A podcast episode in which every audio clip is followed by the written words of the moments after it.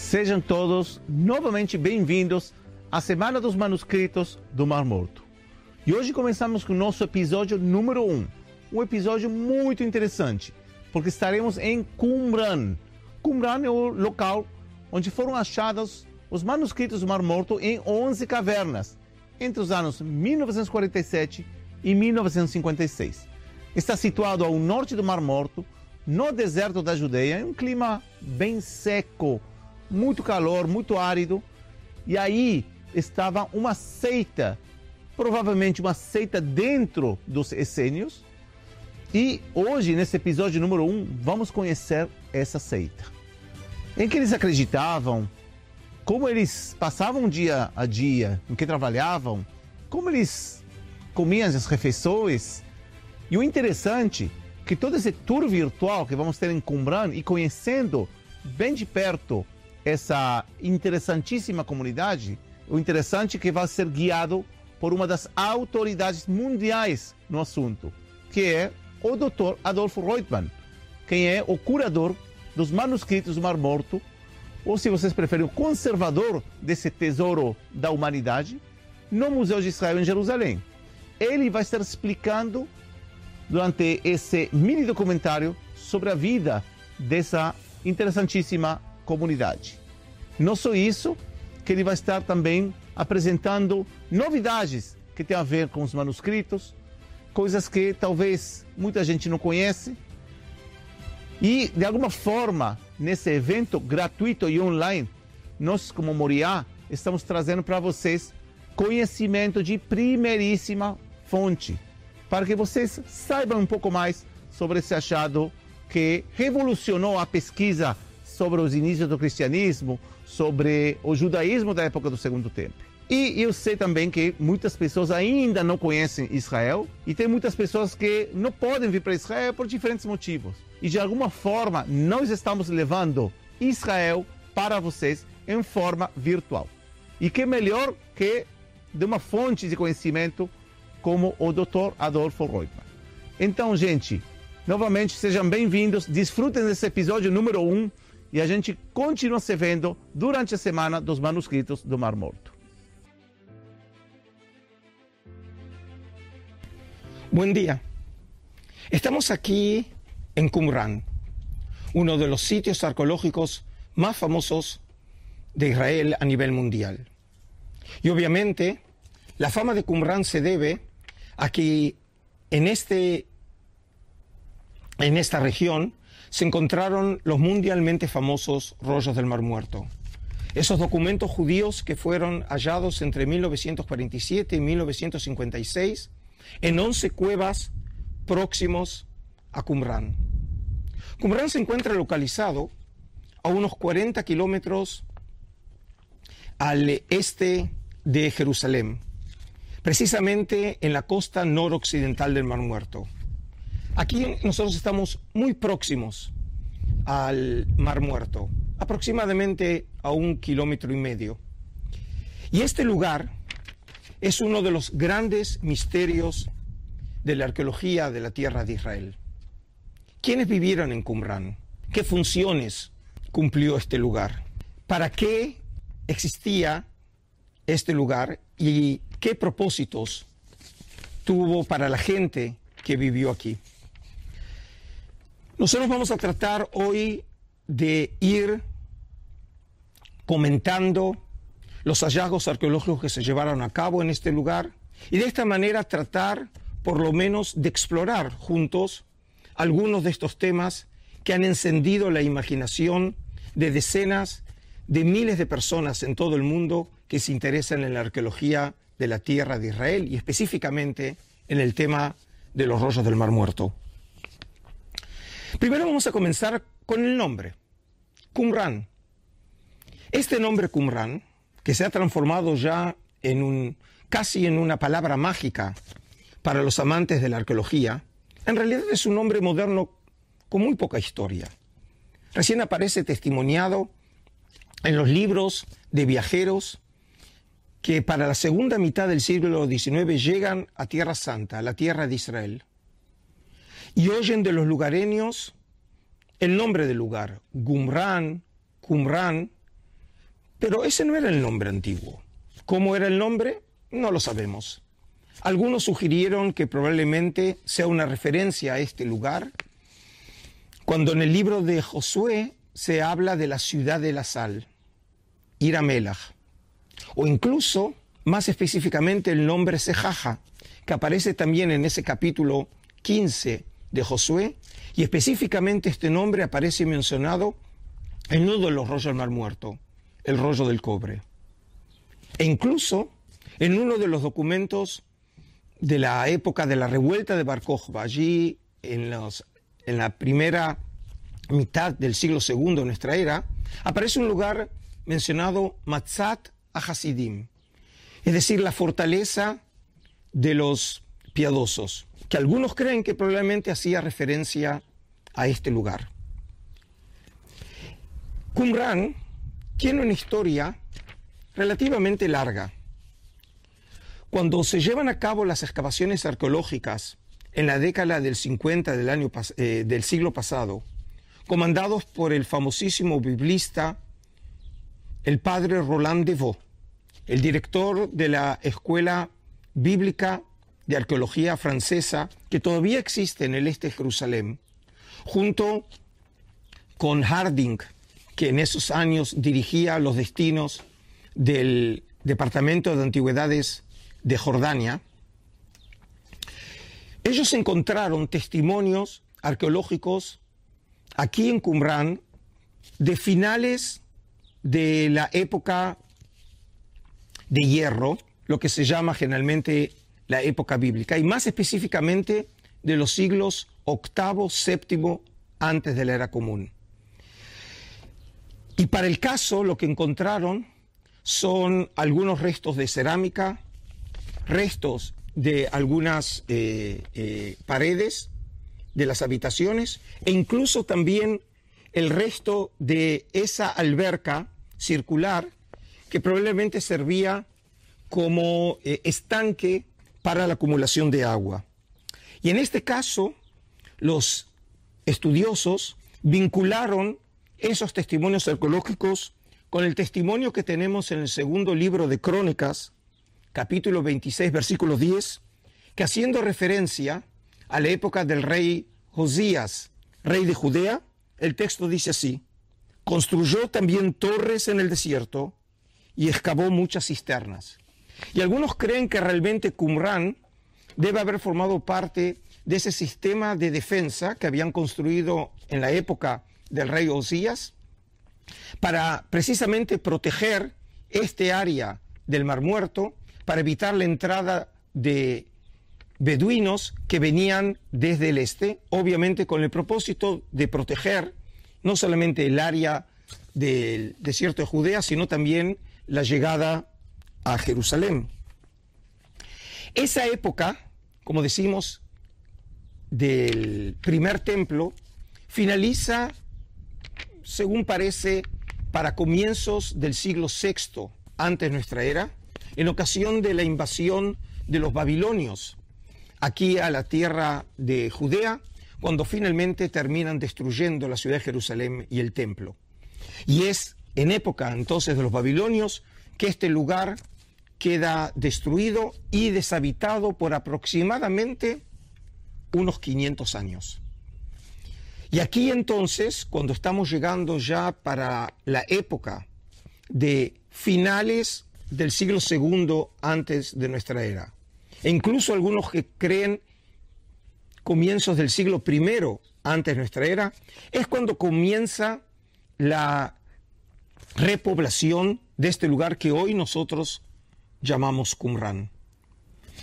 Cuando los visitantes llegan a Qumran, en realidad, obviamente, lo que ven es el resultado de las excavaciones arqueológicas, que lo que hicieron es poner al descubierto cómo se encontraba Qumran al final de su desarrollo, antes de su destrucción, que para el caso todos coinciden que Qumran fue destruido para alrededor entre los años 66 y 68 de nuestra era. Algunos creen, como lo creía Devaux, que este lugar fue destruido por los romanos cuando a los efectos de abortar la revuelta que había comenzado contra Roma en el año 66, Vespasiano había llegado con su ejército descendiendo desde el norte, muy cerca aquí de Jericó, a unos 12 kilómetros al norte de Qumran. Y sabemos entonces que los romanos comienzan a destruir todo foco de rebeldía en la región y probablemente Qumran haya sido uno de ellos. Y llegan a Qumran porque este era un paso obligado para luego comenzar el ascenso hacia Jerusalén. Otra posibilidad es que el lugar no fue destruido por los romanos, sino en realidad fue tomado y destruido por los rebeldes judíos que sabíamos y conocemos que ellos tomaban distintos lugares en la zona de la cuenca del Mar Muerto y probablemente también rebeldes judíos tomaron Qumran. Y probablemente esa fue la razón por la cual también atacaron los romanos. Sea cual fuera el caso, hay un consenso entre los investigadores que Qumran queda destruido para el año 68 de nuestra era. Y luego hay una fase que se acostumbra a llamar la fase número 3, en la cual fue ocupada por fuerzas romanas entre el año 68 y el año 73 de nuestra era. Y luego el lugar queda desocupado hasta el primer tercio del siglo II, cuando rebeldes que toman parte de la rebelión contra Roma, encabezado por Bar el famoso y mitológico líder de Israel, entre el año 132 y 135, probablemente rebeldes judíos que se encontraban en toda la región del desierto de Judea, también hayan estado por un tiempo en Qumran. Y desde entonces Qumran permaneció desocupado por miles de años hasta que fue excavado en la década del 50 y como resultado de esas excavaciones, Devaux llega a la conclusión que en este lugar vivió una comunidad, una comunidad de carácter religioso. Y la manera en que Devaux analiza este lugar es la siguiente. Nosotros en estos momentos estamos parados sobre la torre, la torre que se encuentra precisamente a la entrada del norte del edificio. Y cuando uno entraba a Qumran, claramente podía ver que hay una división de los edificios en dos secciones, la sección occidental y la sección oriental. La sección occidental, que es probablemente la primera que se desarrolla en la época de repoblamiento de Qumran, se hace precisamente muy próxima a la antigua alberca circular de la época bíblica. Y este lugar, a juicio de Devaux y de los arqueólogos que desde entonces han trabajado en Qumran, concluye que en este lugar era el lugar de actividades que tenían que ver con las industrias que había en Qumran, como probablemente se puede ver, hay restos de, del horno, y hay dos hornos de alfarería aquí en Qumran, un poco más al sur las caballerizas, probablemente aquí había otro, eh, otras eh, habitaciones donde se llevaba a cabo otro tipo de industrias. Esta era la parte, como podemos llamar, industrial de eh, Qumran. Mientras que las habitaciones que servían para la vida comunitaria de este grupo, que en unos minutos más vamos a empezar a desarrollar, estaba precisamente ubicado en las habitaciones en la parte oriental del edificio. Pero cuando nosotros queremos entender Qumran y la historia de este lugar, y entender a la gente que vivió en este lugar, tenemos que también hacernos otras preguntas. ¿Por qué alguien querría venir aquí a Qumran? Un lugar muy seco, muy caluroso.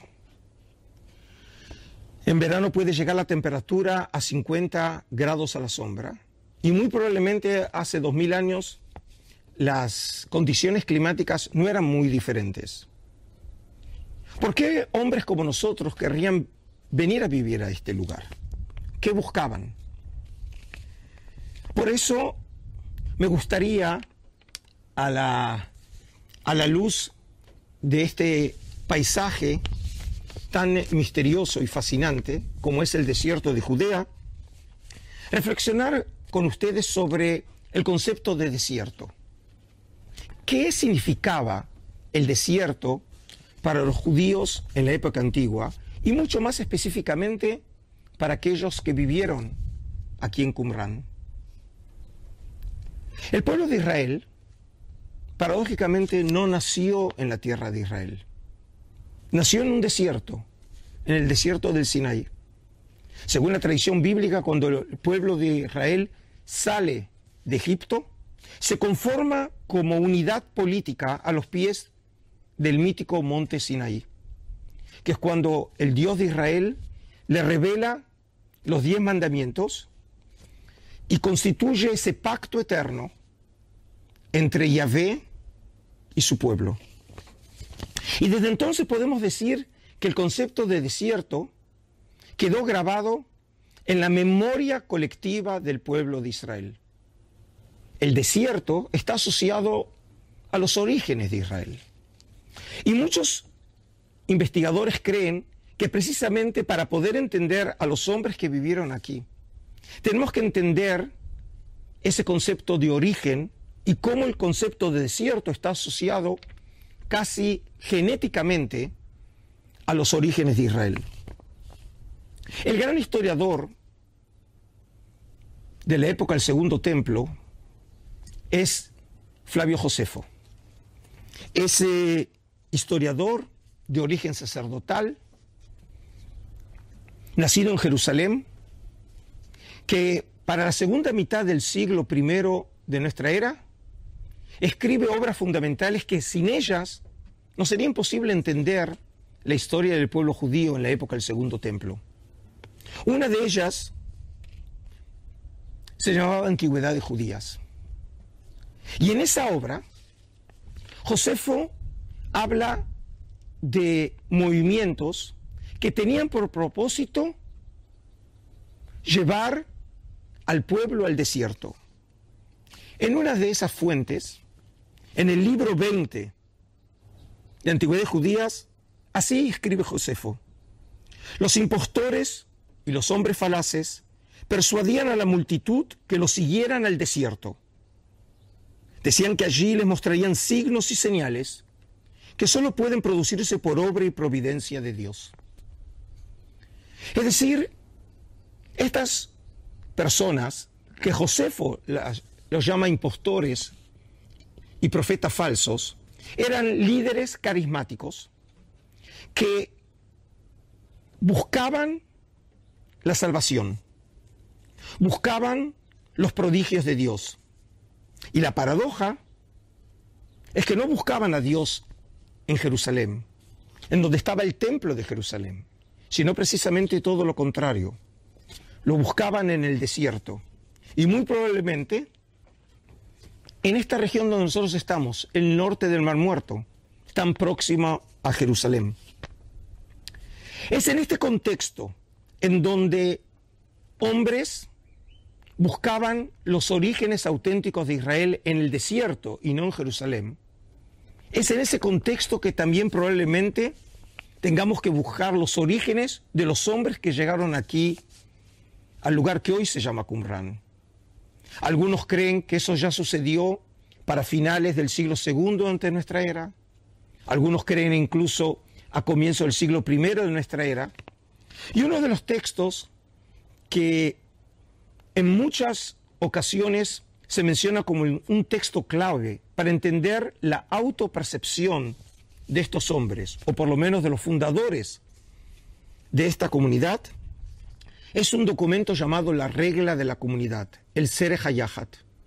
Un documento del cual 12 copias se han encontrado entre los rollos del Mar Muerto y la copia más completa, no la más antigua, de ese documento se encontró entre los primeros siete documentos hallados por los beduinos en 1947 y que hoy forma parte de la colección del Santuario del Libro en el Museo de Israel en Jerusalén. Y en ese documento, en la columna 8, hay una sección que probablemente nos pueda servir en algo para entender la autopercepción de estas personas. Y así dice el documento.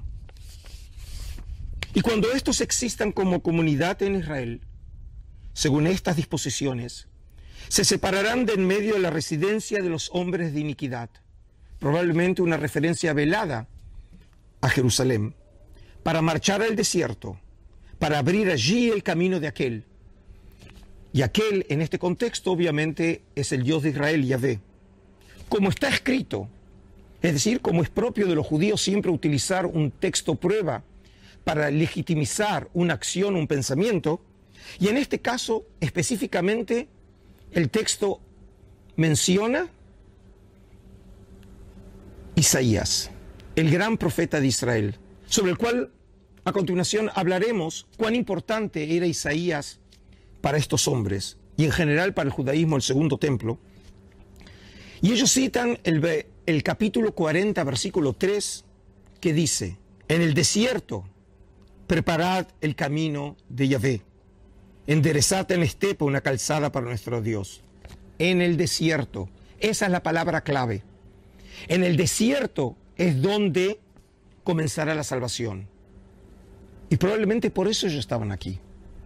Porque ellos renegaban de la aristocracia de Jerusalén, del templo, de la corrupción, tanto sea moral como ritual, y buscaban una alternativa religiosa. Y esa alternativa precisamente la buscaban aquí, en el desierto, un lugar que está asociado a los orígenes de Israel, asociado al concepto de pureza, a un lugar que todavía no ha sido manchado por los hombres, sino todavía guarda la prístina pureza desde la creación. Y no es casualidad que un personaje central en la historia del cristianismo, y sin duda uno de los prohombres en la historia religiosa de Occidente, Juan el Bautista, también cuando los evangelios hablan de Juan el Bautista, Juan también predica su mensaje de salvación en el desierto.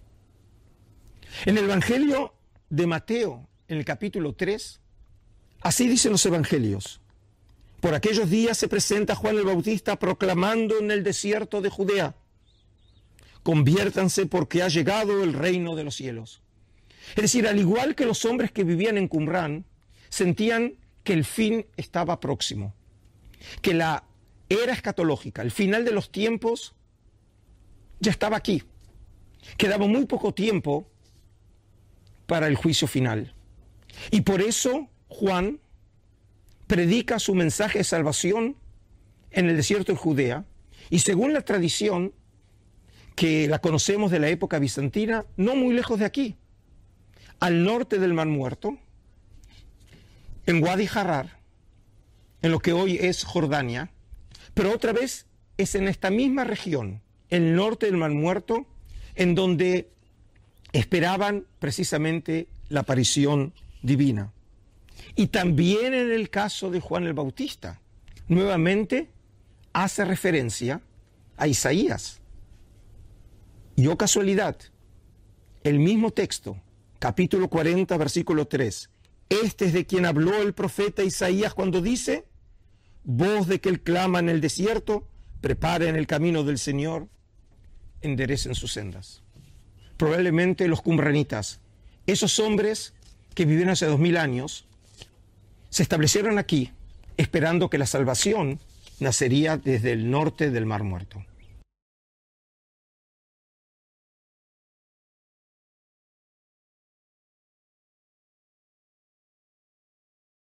Nosotros estamos aquí en una sala central en los edificios de Qumran. del punto de vista arqueológico, es el Locus 30. Y esta sala, cuando fue excavada por Roland Devaux en la década del 50 del siglo pasado, eh, llegó a la conclusión que aquí estuvo el scriptorium, es decir, la sala de los escribas, utilizando una terminología que es propia de los monasterios medievales. ¿Y cómo llegó a esa conclusión de Vaux? Esta sala es la segunda sala más extensa en Qumran y se encuentra en el corazón de los edificios. Es más, en realidad nadie podía llegar a esta sala si no era pasando por otras salas de control. Y en ese sentido entonces estamos en el corazón mismo de los edificios y algunos creen que era también el corazón de la comunidad. La producción, la copia y el estudio de los libros. ¿Y cómo llegó De Vaux a la conclusión que en este lugar se llevaba a cabo una actividad literaria? En primer término, por los artefactos que excavó en esta sala. Precisamente en esta sala y en la sala contigua, De Vaux encontró tres tinteros, dos de cerámica y uno de bronce. Y según nosotros sabemos, en los años 60 Steckel afirmó haber encontrado un cuarto eh, tintero. E incluso en el mercado de antigüedades se conoce otros dos tinteros que se arguye que también llegaron de Qumran. Y este número es muy significativo. Estamos en pleno desierto. En ningún otro lugar en la tierra de Israel se encontró en un solo lugar tantos tinteros. Eso no significa que los rollos se escribieron aquí, pero sin duda algún tipo de actividad literaria había aquí. ¿Qué más hallaron los arqueólogos? Precisamente aquí, en la esquina sur de la sala, encontró restos de piezas de yeso que claramente habían caído de un piso superior, porque originalmente aquí había otra sala. En unos momentos más van a ver los restos de la escalera que comunicaba precisamente con el piso superior.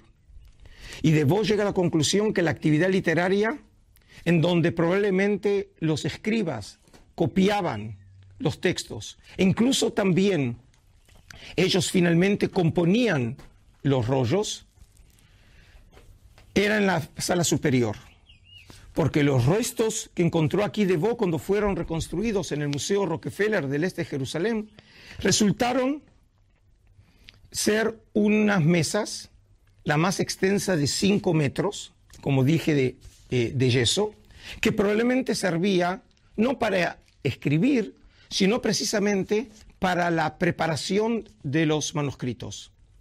Porque en Qumran tenemos manuscritos muy extensos. Por ejemplo, uno de los más extensos es el famosísimo rollo de Isaías, una copia completa del libro del gran profeta de Israel. Y ese documento, que formaba parte de esos primeros siete manuscritos hallados por los beduinos en 1947 en la cueva número uno, tiene una extensión de 7 metros 34 centímetros. Obviamente, ese documento escrito en cuero de animal no tiene como origen solo un animal. Un animal solo no puede precisamente eh, resultar en 7 metros de cuero. Por lo tanto, se utilizaban cueros de varios animales. Y entonces los escribas escribían las secciones y esas secciones luego tenían que ser colocadas probablemente en una superficie como esas mesas y eran cosidas o pegadas. Y de esa manera resultaba el manuscrito tan extenso como el que nosotros tenemos hoy en la colección del Santuario del Libro en Jerusalén. Es decir, que en síntesis, probablemente en este espacio, y más específicamente en la sala superior, era donde se producían los manuscritos, no todos los manuscritos hallados en Qumran, pero muchos sugieren que muchos de ellos fueron producidos aquí en, este, en esta sala. Pero la producción de los manuscritos era solamente uno de los propósitos. Algunos incluso creyeron imaginar que se producían aquí manuscritos que satisfacían no solamente a los hombres que vivían aquí, sino también a otros eh, grupos que pertenecían a este movimiento y que vivían en otras partes de la tierra de Israel y que el lugar de producción era precisamente aquí. Pero la producción era solamente uno de los objetivos de este lugar. En este lugar también los hombres que vivían se dedicaban al estudio y a la interpretación de esos textos. Nosotros vamos a entrar ahora aquí a la sala que se considera que era la sala de estudio y de lectura. Una cosa que llamó mucha la atención fue la enorme cantidad de lámparas de aceite que fueron halladas precisamente en este lugar. Y eso precisamente llevó a los investigadores a pensar que era este lugar en donde se llevaba a cabo la lectura, que obviamente la sala estaba cubierta aquí por un techo, y que eso formaba parte de la actividad cotidiana de los hombres, dedicados al estudio y la interpretación de las escrituras. Aquí se puede ver restos de lo que fue interpretado como los bancos que servían a los hombres aquí para sentarse. Y en este caso, precisamente, hay algunos textos en los rollos del Muerto que pueden iluminar la función de este lugar. Por ejemplo, en el libro de Josué, en el capítulo 1, en la Biblia hebrea, dice así, no se aparte el libro de esta ley de tus labios, medítalo día y noche. Así procurarás obrar en todo conforme a lo que en él está escrito y tendrás suerte y éxito en tus empresas. Medítalo día y noche. Y muy probablemente los hombres que vivieron aquí en Qumran entendieron de manera literal esa palabras en el libro de Josué. Estudiar cotidianamente los libros. Los libros que según ellos contenían la mismísima palabra de Dios. Y por eso, en ese documento tan central en la comunidad del Mar Muerto como es la regla de la comunidad, en la columna 6 dice lo siguiente, y que no falte en el lugar en el que se encuentran los diez un hombre que interprete la ley día y noche, siempre sobre las obligaciones de cada uno para con su prójimo. Es decir, que siempre parecería ser que había un grupo de 10 personas, que es el mínimo número de personas que simboliza a una comunidad. Y hasta hoy en día tenemos en la práctica judía el minyan, es decir, esas 10 personas que sin las cuales no se puede leer la Torá o el Pentateuco de Moisés en la sinagoga si no hay un minyan, es decir, otra vez 10 personas. Y con este grupo había también un intérprete que interpretaba la ley día y noche, pero no solamente durante el día. El texto continúa, y los numerosos velarán juntos un tercio de cada noche del año para leer el libro, interpretar la norma y bendecir juntos. Es decir, estos hombres dedicaban su vida al estudio y la interpretación de las escrituras. Y eso puede explicar entonces la enorme cantidad de material literario que hemos encontrado, no en Qumran, pero sí en las cuevas próximas a Qumran. Y si esta entonces era la sala de lectura, algunos creen que precisamente aquí, en lo que se llama el locus número uno y dos, probablemente era el lugar en donde se guardaban los manuscritos sirviendo como si fuera un tipo de eh, biblioteca que contenían los libros que los participantes de esta comunidad hacían usufructo. Algunos incluso imaginan aquí que hace dos mil años había aqueles en donde se colocaban precisamente esos manuscritos. Y Debo entonces considera que en estas dos salas era precisamente el lugar en donde los manuscritos estaban guardados para beneficio de todos los hombres de la comunidad. Y uno de los grandes temas que desde el mismo descubrimiento de Qumran se hacen era quiénes vivieron aquí. Y es muy común oír que probablemente eran una comunidad de senios. Ese tema obviamente ha sido muy discutido por los investigadores y distintas teorías fueron sugeridas. Algunos creyeron que vivieron aquí saduceos, fariseos, celotes. Es decir, trataron de ascribir este grupo algunos de los grupos que conocemos del judaísmo del segundo templo. Pero sin embargo, desde la misma, eh, eh, del mismo momento del descubrimiento hasta hoy en día, la mayoría de la comunidad científica internacional considera que en Qumran vivieron hombres que pertenecían de alguna manera u otra al movimiento de los esenios. No los esenios, sino probablemente un grupo radical de ese movimiento que en algún momento de finales del siglo II y comienzo del siglo I de nuestra era se asentaron aquí. Y esa información acerca de la centralidad de los libros aquí en Qumran, precisamente se articula con una de las noticias que da Flavio Josefo, el gran historiador judío de fines del siglo I de nuestra era, que en sus escritos tiene el testimonio más extenso y más detallado sobre los esenios. Y precisamente Josefo, cuando habla de los distintos grupos en la época del Segundo Templo, que hace referencia a los esenios, especificando que los esenios eran grandes aficionados a la lectura. Y así cuenta Josefo en Guerra de los Judíos.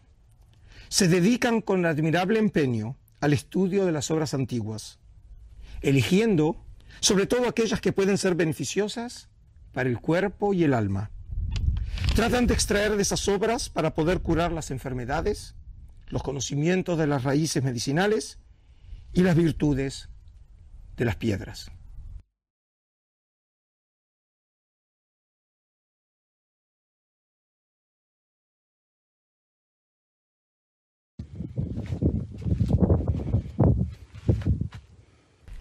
Josefo, en su libro Guerras Judías, describe el día de los esenios.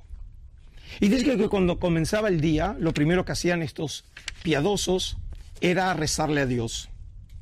Y lo hacían dirigiendo sus oraciones al sol.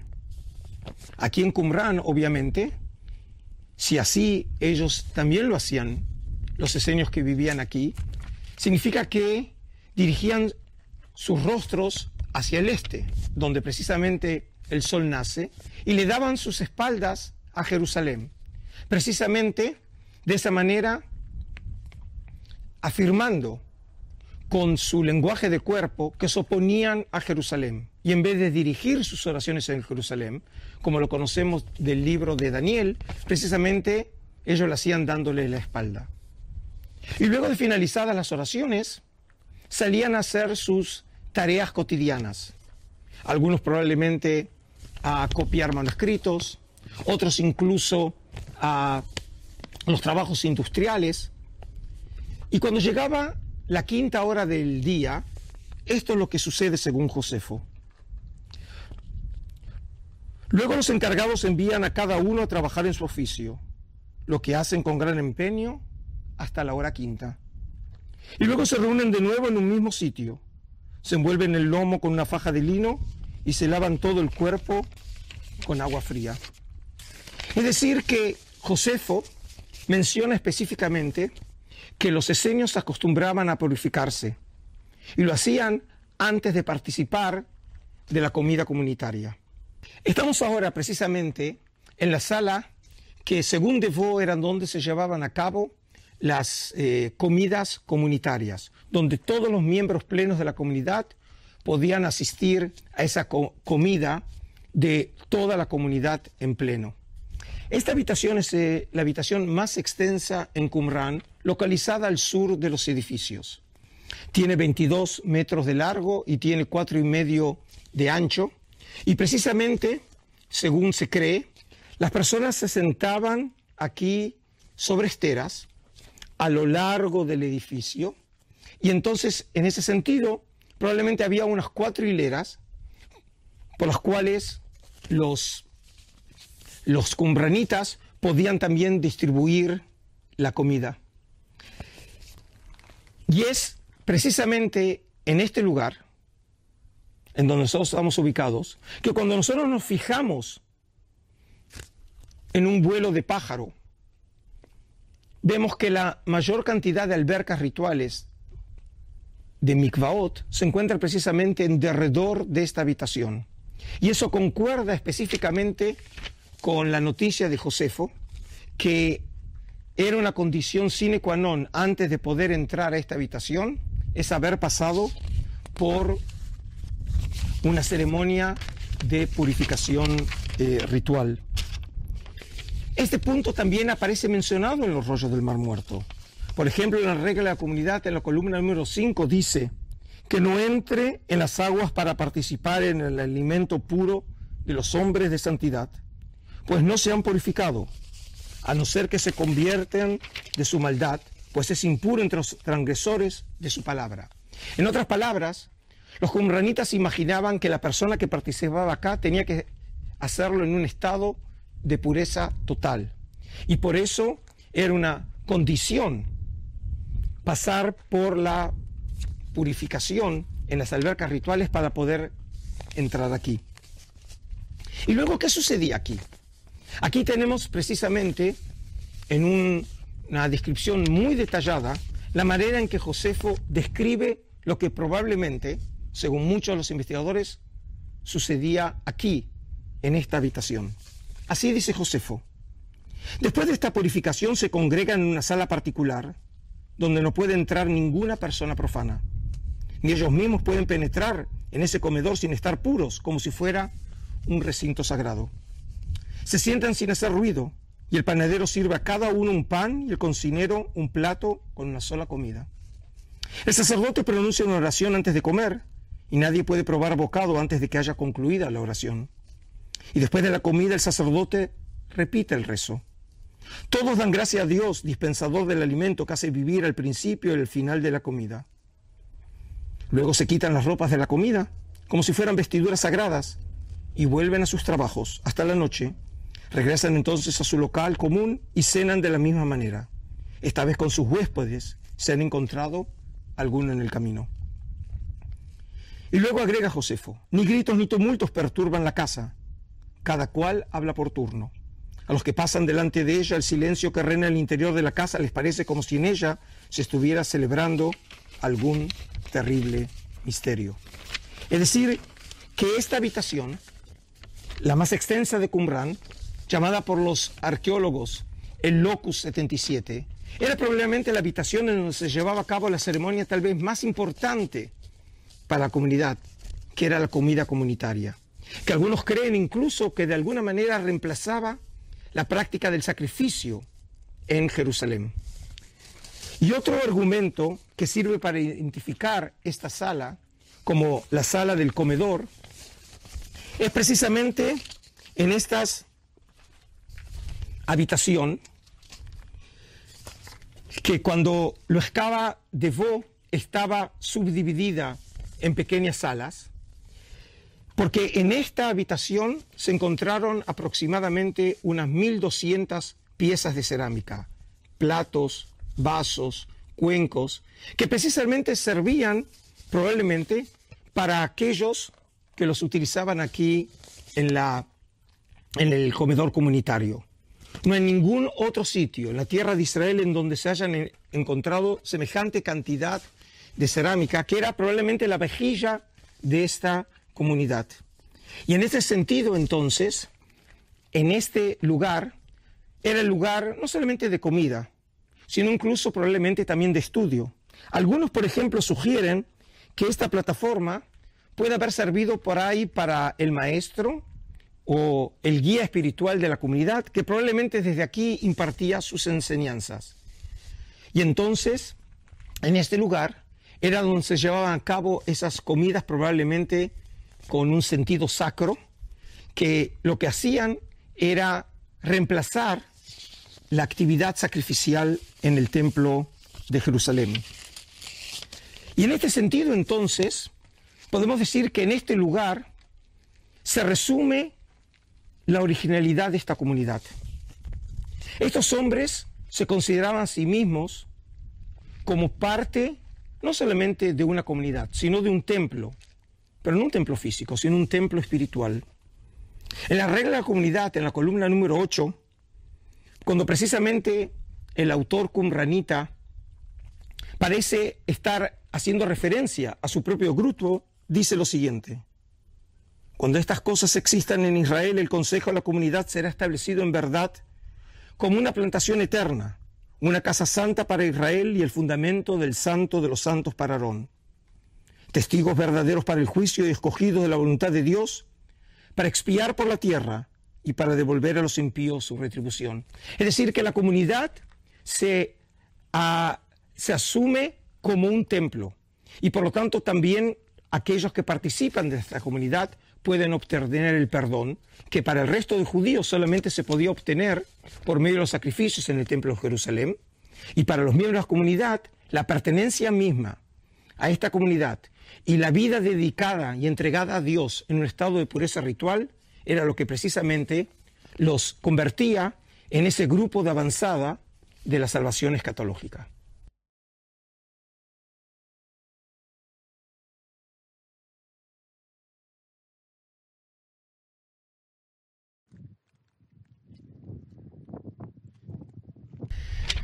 Ahora estamos aquí frente a uno de los lugares más emblemáticos de Qumran. Estamos frente a la cueva número 4. En la cueva número 4, en 1952, fueron hallados aproximadamente unos 15.000 fragmentos de manuscritos. La cueva fue originalmente hallada por los eh, beduinos y luego los arqueólogos reexcavaron la cueva y hallaron finalmente, como dije, unos 15.000 fragmentos de manuscritos. Es la cueva con más rica cantidad de hallazgos de escritos en todo Qumran. Y cuando los investigadores reconstruyeron esos fragmentos, que algunos llamaron el rompecabezas más grande de la humanidad, resultaron aproximadamente más de 600 documentos hallados en esa cueva. Y este tema nos lleva al gran misterio. ¿Cómo llegaron los documentos a las cuevas de Qumran? Entre 1947 y 1956, en 11 cuevas próximas a Qumran fueron hallados documentos. En algunos casos, las mejores cuevas fueron halladas, las mejores por los beduinos. La cueva número 1, la primera, la cueva número 4 y la cueva número 11, la última descubierta en 1956. Y probablemente las cuevas tenían funciones diferentes y según algunos, incluso los materiales hallados en las cuevas tienen orígenes diferentes.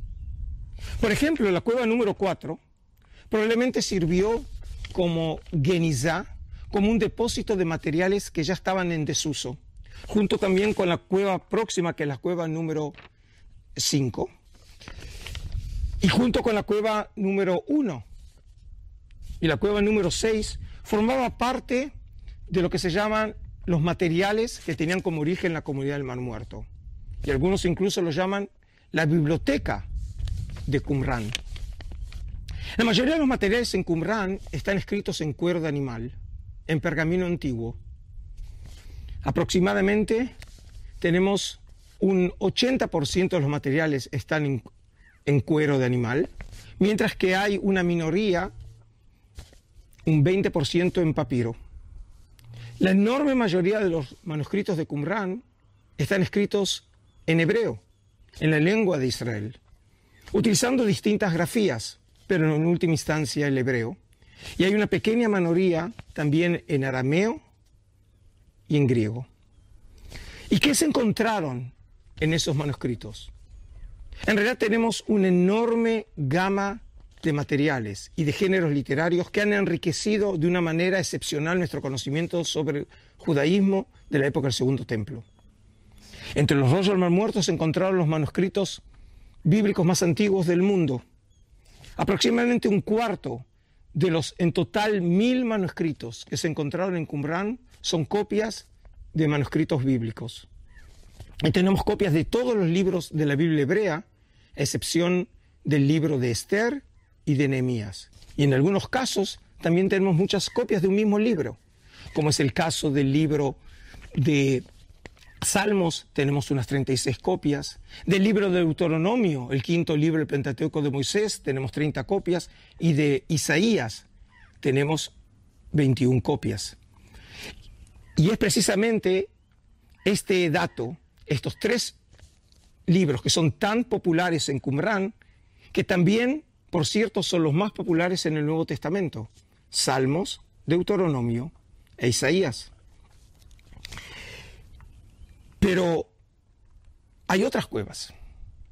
Por ejemplo, al final de esta meseta están las cuevas 7 a 10. Y por ejemplo, en la cueva 7 se encontraron solamente restos de materiales en griego, solamente en griego.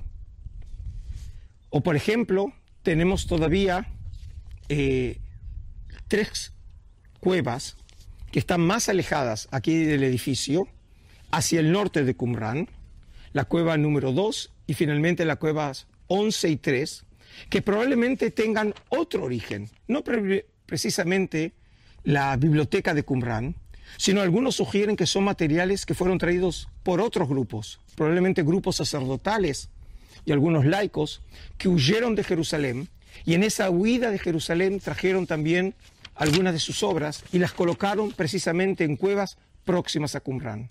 Es decir, en última instancia, para muchos investigadores, Qumran no es solamente la llave para entender el pensamiento, la práctica, las creencias, la sociología de los hombres de Qumran, sino que en las inmediaciones de Qumran se hallaron también testimonio del pensamiento y de la eh, interpretación de las escrituras de otros grupos judíos de la época del Segundo Templo, y en ese sentido, Qumran es una llave para entender el judaísmo de la época de Jesús.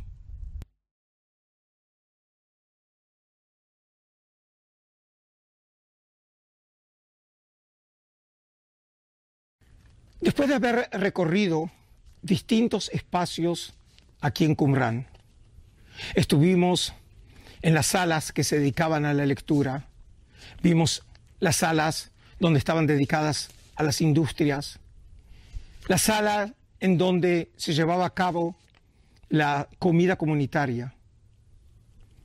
Como es parte de la vida, los hombres no solamente vivían en Qumran, sino que también muchos de ellos morían en Qumran. Y estamos aquí próximos al cementerio de Qumran, el cementerio más extenso y poblado que se haya encontrado en la tierra de Israel del mundo antiguo. Aproximadamente un poco más de 1.200 tumbas fueron ubicadas aquí en Qumran. Devo hablaba de un cementerio central con extensiones en el norte, en el centro y en el sur. Y a diferencia de cómo se ve hoy el cementerio de Qumran, en los años 50 del siglo pasado, Devo encontró un cementerio muy bien organizado, en hileras, orientados de sur a norte, en una eh, manera muy particular que se encontró en Qumran y algunos otros lugares próximos a Qumran, e incluso también en un barrio hoy en Jerusalén, y en ese entonces fuera de Jerusalén, en Beit Zafafa. ¿Y qué caracteriza el enterramiento de Qumran? Es un hoyo de aproximadamente unos dos metros y medio en forma de L y el cuerpo generalmente tumbas individuales ubicadas en forma de cúbito dorsal, es decir, apoyados en la espalda, con la cabeza orientada hacia el sur y el rostro mirando hacia el norte, con muy pocos artefactos arqueológicos, a veces restos de cerámica o de lámparas de aceite. Lo que muestra también que incluso en la muerte, eh, el sistema de enterramiento en Qumran reflejaba su manera de vivir, la austeridad. Y hasta tal punto era diferente a la manera en que los judíos en Jerusalén enterraban a sus muertos, en tumbas familiares, que la llamaron esta técnica de enterramiento esenia cumranita. Después de muchos años, los investigadores localizaron otro cementerio muy similar a este en Qumran, en Jordania. Y entonces, precisamente, lo que creíamos que era particular de Qumran, resulta ser que era una práctica regional, probablemente adoptada de los nabateos, porque precisamente en en Hirbet Kazón, encontramos el mismo sistema de enterramiento. Esas tumbas con foso de más o menos unos dos metros de profundidad y los cuerpos estaban luego cubiertos por lajas de piedra. Y esta manera de enterramiento muestra también lo que está en el corazón de la ideología de esta comunidad. Esos hombres habían dejado a sus familias, porque aquí vivían de manera individual, porque la comunidad de ellos era su familia. Y en ese caso entonces, cuando fueron enterrados aquí, estos hombres eran enterrados con otros miembros de la comunidad, esperando, esperando la salvación, esperando los tiempos escatológicos.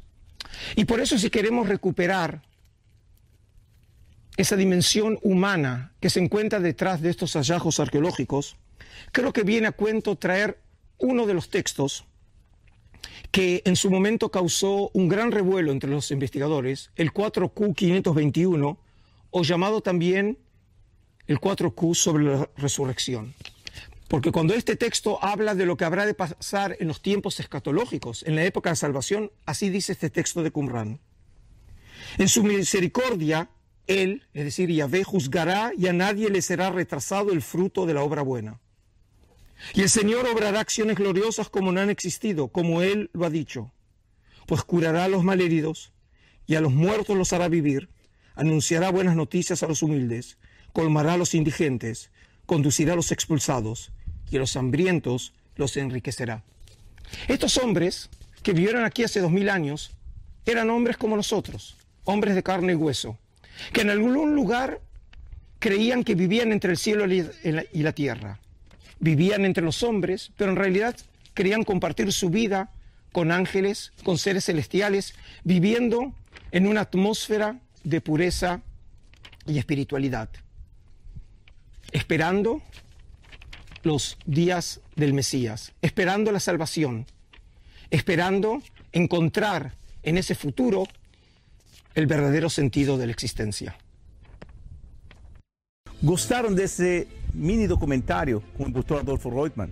Só para entender, o Dr. Adolfo Reutemann, aquela pessoa que tem nas próprias mãos, aquele que cuida, guardião, se vocês querem, desse desses maravilhosos documentos que foram achados aqui nessas cavernas, total de 11 cavernas.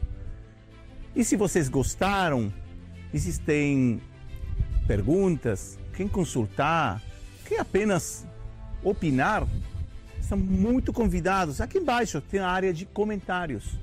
Nós da Moriá gostamos muito de interagir com vocês.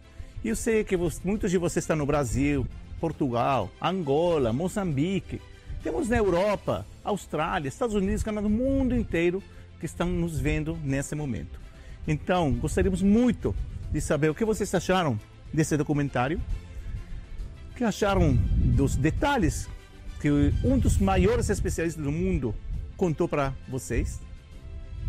E quero aproveitar que estou aqui em Qumran. Hum, e o Adolfo falou de 11 cavernas, e eu quero convidá-los a participar no próximo episódio com o Dr. Oren Gutfeld, que é o arqueólogo da Universidade Hebraica de Jerusalém, que achou a caverna número 12. Isso foi achado no ano 2017. Uma revolução. E vocês vão ter a oportunidade de ouvir de primeiríssima fonte, hum, de alguma forma, né, se comunicar com aquele arqueólogo famoso né, da Universidade Hebraica responsável que teve nas mãos os achados arqueológicos da caverna número 12. Novamente, estou esperando vocês aqui algum dia visitar esse maravilhoso lugar. Por enquanto, vocês podem deixar seus comentários aqui na área de comentários. Até o próximo episódio.